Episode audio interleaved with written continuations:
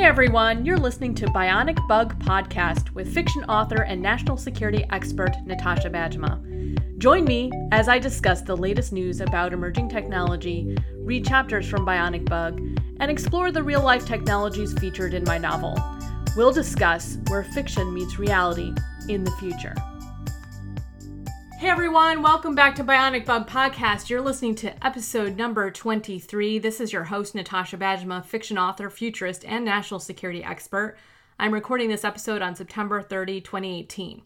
Just a quick intro today before we get to Bionic Bug. I spent the last few days visiting the Lawrence Livermore National Laboratory, the parent laboratory of the hydrogen bomb. I met with a number of scientists and experts there to talk about nanotechnology, synthetic biology, additive manufacturing, and artificial intelligence. Um, these laboratories are, are really leading our nation in these emerging technologies, in addition, of course, to the private sector. And um, it's fascinating to hear what things that they have going on there. I also had the opportunity to visit the National Ignition Facility, which contains the world's largest laser, um, is also served as a, a, set to a Star Trek movie, um, Into Darkness, I think was the title. Um, and I got to see where they, they filmed that. That was pretty cool. So, uh, the world's largest laser, what does it do? It focuses its energy on a spherical target consisting of hydrogen. Um, this target is smaller than a pea, and the lasers um, come together to compress the fuel um, and induce fusion. The target is heated to more than 100 million degrees Celsius. That's hotter than the center of the sun. It's happening in that facility. I'll include a picture of the facility. Unfortunately, I couldn't take pictures inside, but I got a picture outside. So, after a shot, so each use of the laser is called a shot. After a shot, the scientists measure different outputs of the experiment and use this to support research on a number of different things, including fusion, but also to ensure the effectiveness of our nuclear stockpile. Um, so, the US stopped testing nuclear weapons in 1992. As a result, we haven't developed any new nuclear weapons designs, and we have been using the simulation data um, from the old tests. We, we conducted as a nation more than 1,000 nuclear weapons tests, and so all of that data is being used to ensure the safety, security, and reliability of the U.S. nuclear deterrent. Um, the Department of Energy calls this um, program the Stockpile Stewardship Program. And what I didn't know is that this laser facility is critical to that effort um, because it can uh, is the only facility that can create the conditions that are relevant to understanding the operation of modern nuclear weapons, which of course are based on nuclear fusion, thermal nuclear weapons, and so um, the experiments that they run there are um, supporting the ongoing effectiveness of our arsenal, uh, something I did not know. So you can take a virtual tour of the facility online. I'll include the YouTube video in my show notes if that interests you. This past week, I didn't get a chance to read tech headlines um, because, like most people in our nation, I was more focused on news related to the Supreme Court nomination. Um, and I have a few things to say quickly. Um, first and foremost, I stand with the survivors of sexual assault. Um, second, I expect those who seek leadership positions in this country to be held to a higher standard. And unfortunately, in the past few years, I haven't seen that um, actually happen. I'm hoping for better. I'm hoping that what this controversy uh, does for our nation is it causes a lot of people who feel that calling to rise up, run for office, and remove the current power structures that are not serving our country. We cannot continue to function separated um, by ideologies in this country. Solutions to our problems are in the middle, and we need both parties to work together. Third, I believe the impartiality of the Supreme Court must be protected to ensure the future of our democracy. This is not about Republicans versus Democrats. This is about the future of our country and judges are supposed to be fair, they're supposed to be impartial, and they're not supposed to be political, and definitely not um, political operatives. And there are many, many um, smart people in this country that are deserving of that position. Um, I did not feel the testimony of the current nominee reflected a temperament or impartiality suitable for the highest court in the land. All right, getting off my political soapbox to turn to Bionic Bug. Last week, Lara searched the violin shop owned by Fiddler and found some interesting clues, including directions to a company called Beautific Creations. Let's find out what happens next.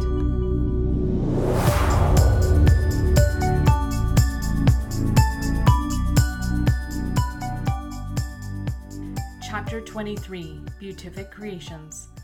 As Lara followed the curves of Highway 395 South on her motorcycle, the bitter air blew hard against her face. Oh, how I missed this! She relished in the splendid freedom of the open road and the power between her legs. After spending the previous evening trying to get a warrant to search Beatific Creations, Rob gave up and suggested they drive out there on his day off and have a friendly chat with the owner. Sanchez passed on the trip, claiming he was up to his eyeballs processing evidence from the violin shop. His team had scoured the premises for additional leads, but so far only turned up prints and DNA evidence that matched those found in Sully's safe room. The prints and DNA must belong to Ashton. The forensics team was still trying to make sense of all the boxes of tiny electronic parts found in the storage room. So far, they haven't found much in the way of new information. The cold air refreshed her scratchy raw throat. Wearing her leather biker jacket, a wool sweater, thick cargo pants with generous pockets, and a cashmere scarf to keep her neck warm, she finally felt like herself again. A sudden gust of wind whisked up the falling leaves on the road in front of her. The leaves swirled around in circles and danced about, hovering a few feet above the pavement. The fall weather lifted her spirits. Laura exited the highway at King Street and drove west on Route 7 for several miles. Compared to DC, she found the suburbs of Virginia idyllic with their windy roads, gentle hills, wooded neighborhoods, and stately homes. She passed a row of tall trees on her right. For a second, Laura was certain she spotted a swarm of golden beetles resting in a nearby tree. She looked up again, but all she could see were golden maple leaves fluttering in the breeze, reflecting the morning sunlight. The dazzling fall colors were playing tricks on her eyes. Great, I'm seeing things now. When she pulled into the parking lot of Beautific Creations, Rob's FBI cruiser was already there. In the far corner near the side door sat a shiny black BMW convertible exactly like the one from the parking lot in Fort Meade. Alarm bells went off in her head at the sight of the vehicle. Lara froze, her heart thumping against her chest. She kicked herself for not getting a closer view of the plates at the museum. Or in Foggy Bottom, she killed her engine and wiped the, her palms on her pants. Calm down, Lara. It's just circumstantial evidence. Lara gathered herself together and parked her bike next to the FBI cruiser in the visitor parking. Rob and Vic were chatting on the sidewalk. As she dismounted her bike, they waved and headed her way. Rob offered to swing by the office to pick up Vic. Normally, he would just hop on the back of Lara's bike, but his broken elbow made that impossible. She glanced around the street at a lonely, dull silver Honda idling under a tree, white smoke billowing from its exhaust. A woman sat in the back of the car, wearing sunglasses and a headscarf. She appeared to be looking out the opposite window in order to avoid Lara's gaze.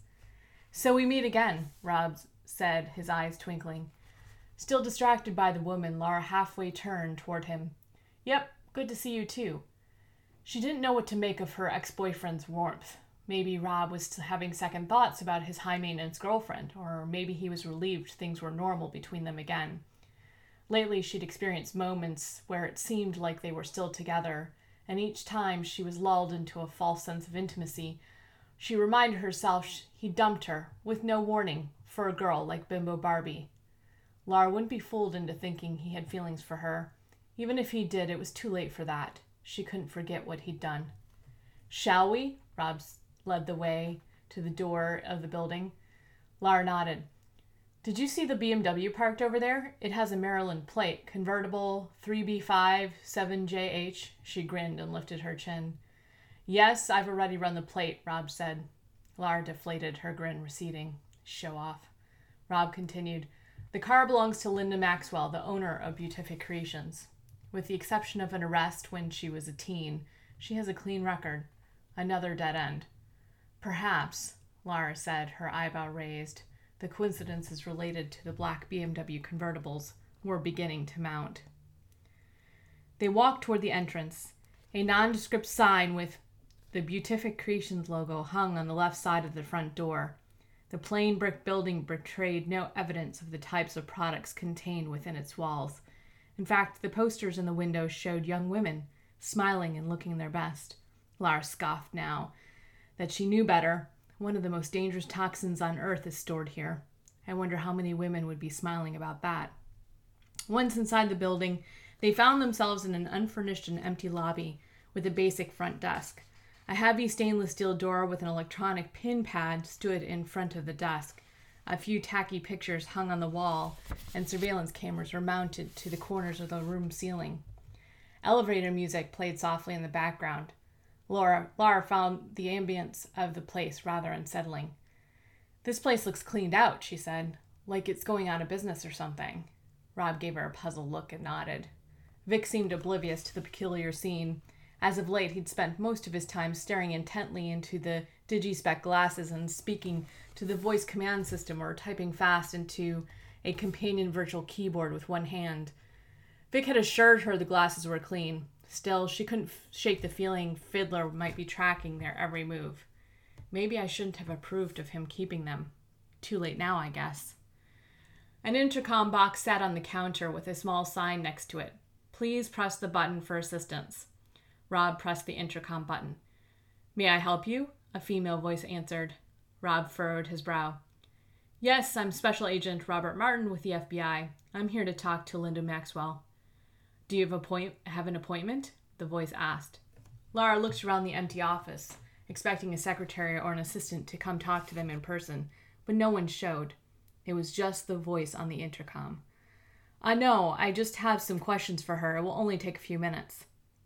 Silence followed for several minutes. Rob and Lara exchanged anxious glances. I'm sorry, but Linda is quite busy at the moment. The voice said, You'll have to come back another time when it's more convenient. Rob clenched his jaw. Would you prefer I get a search warrant? Silence. He's bluffing. They'd already tried and failed to get one. This was the last shot. We can do things the hard way if you want, Rob continued, but I promise it will be quick and easy if she talks to me now.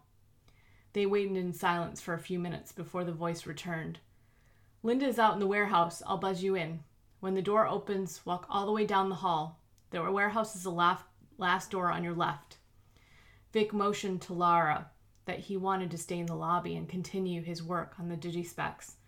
When the door buzzed, Lara hurried to open it.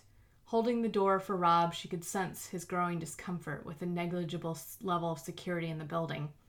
Under these circumstances, it was no wonder someone was able to access and steal the toxin. The long hallway, painted plain white and unadorned, led to four unmarked doors. What was hiding behind these doors? As if he read her mind, Rob tried each of them, but they were locked. They proceeded toward the end of the hallway, and Rob opened the last door, which to Lara's surprise gave access to a huge warehouse with many rows of empty shelves. At the far end of the warehouse, the garage door stood open, revealing a moving truck with its back door hanging ajar and a ramp leading up into the trailer. It was already nearly packed to the brim. Next to the ramp, a tall, curvy woman stood by a dolly, loaded with three boxes piled on top of each other. She waved to them, took off her gloves, and began walking toward them. I was right. Going out of business. Near the front of the warehouse, two rows of shelves were still stacked with cardboard boxes. Lara moved closer to inspect them. They were labeled with item numbers and barcodes, but there was no indication of their contents. The shelf above each stack of boxes had matching item numbers and barcodes. Thief would need more information than what's printed on these boxes to know what he was stealing. The attractive woman dressed in gray jeans and a designer t shirt approached them.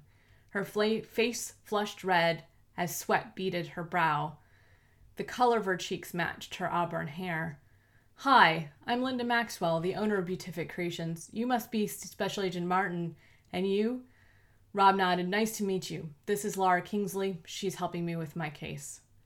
Linda wiped her forehead with her hand. Sorry I'm such a mess. As you can see, I'm in the middle of some heavy lifting at the moment. I'm shipping out most of my current inventory to customers. That happens every few months. Most of my products have expiration or sell by dates. Lara detected a slight edge behind the woman's smile. She was hiding something, and Lara would figure out what it was. First, her voice sounded almost identical to the one over the intercom. Almost. It seemed suspicious that Linda would refer to herself in the third person, unless she were afraid of something. As she shook Linda's clammy hand, a sense of familiarity, familiarity came over Lara. Where have I seen her before? Lara searched the recesses of her memory. She couldn't recall meeting her, but Lara was sh- certain she'd seen Linda somewhere. On the Beetle video feed, maybe?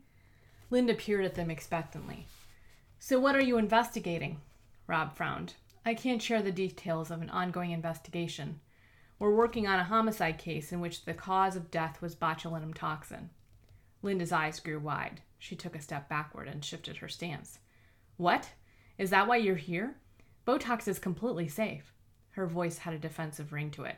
Side effects are rare, reversible, and last only a few weeks. Of course, the extent depends on the location of the injection. Lara stared at Linda closely. She had almost no wrinkles.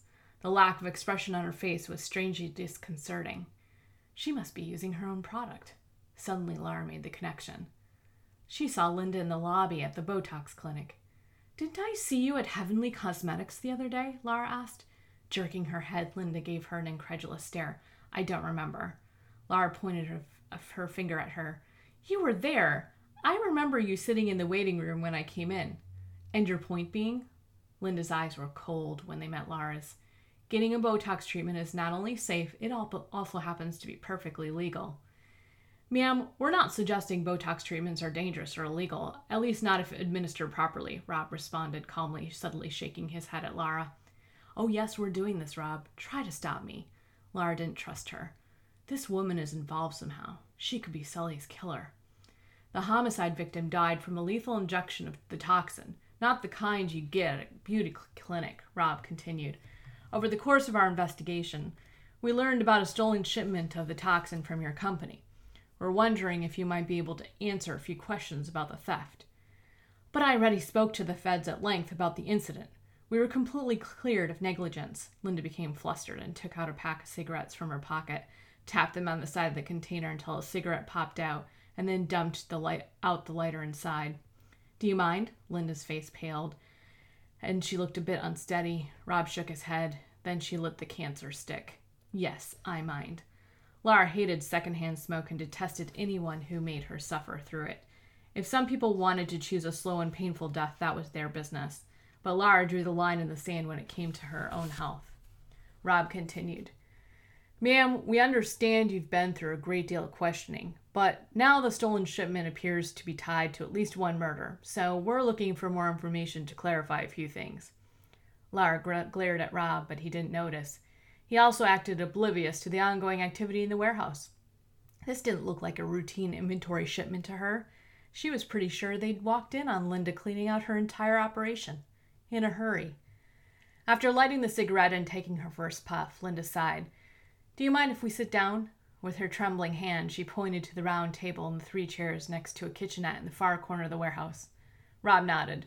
Of course. Linda walked in a wide circle around the cloud of smoke Linda left in her wake and headed toward the chair furthest from the woman. Where are all your employees today? Do they have the day off or something? It's always just been me running the show, Linda said dismissively. Of course, all the automation we have these days helps with that.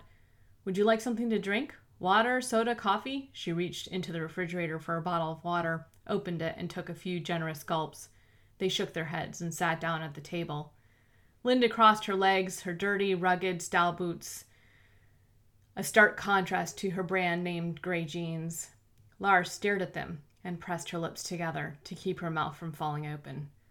So, who was the other woman on the intercom? Lara asked, still staring down at Linda's feet. Her shoe size could be a women's ten.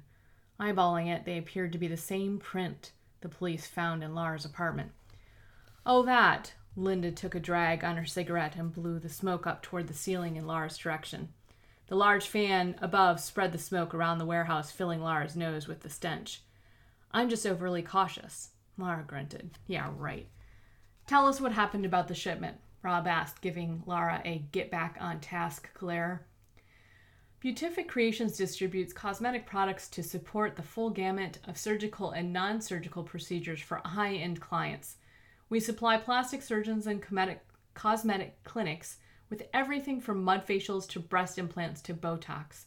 As I told the feds several weeks ago, someone intercepted a shipment en route to our warehouse from the manufacturer. You mean it was stolen? Lara asked. Rob gave her a dirty look, but she didn't care. To her, Linda's oversensitivity felt like an act, and she wouldn't be winning an Oscar anytime soon. The security measures in the building were lax. The women had the woman had to know her com- their company could would be vulnerable to thieves. Something didn't add up. Yes, stolen, Linda said, rubbing her forehead. Was the truck stolen too, or just the toxin shipment? Rob asked. The toxin was stolen from the tr- truck while it was sitting at a rest stop, Linda said.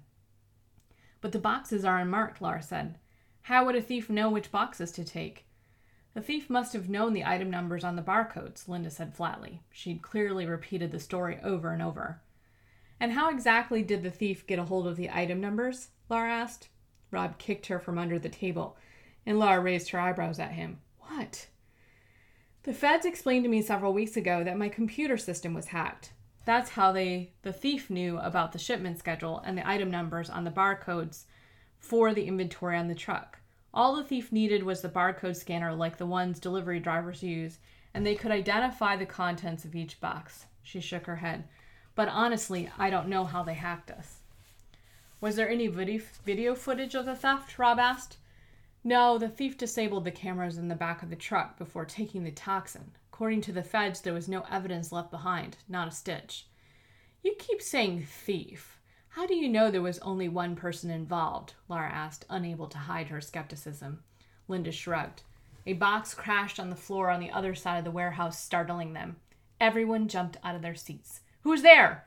Rob called out, drawing his gun.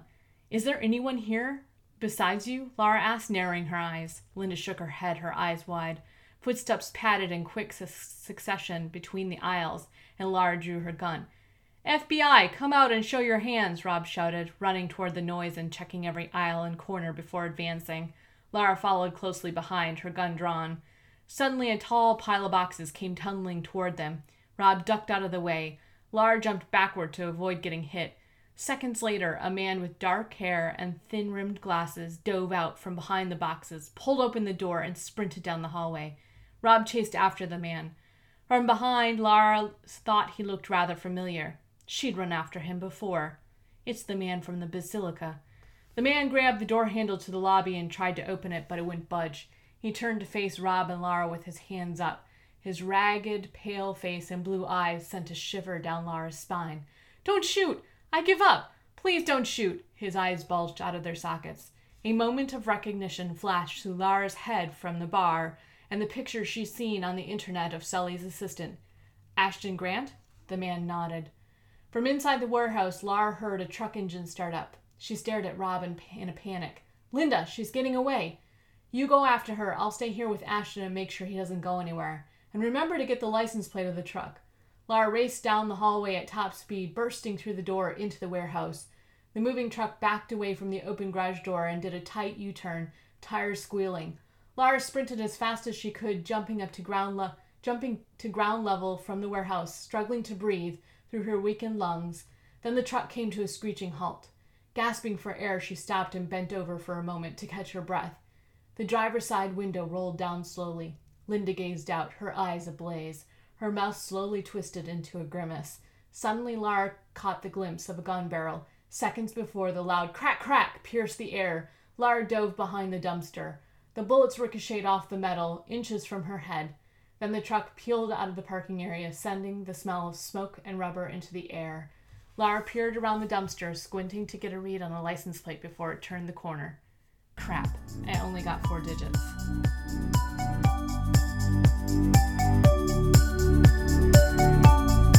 Thanks for listening to the Bionic Bug Podcast.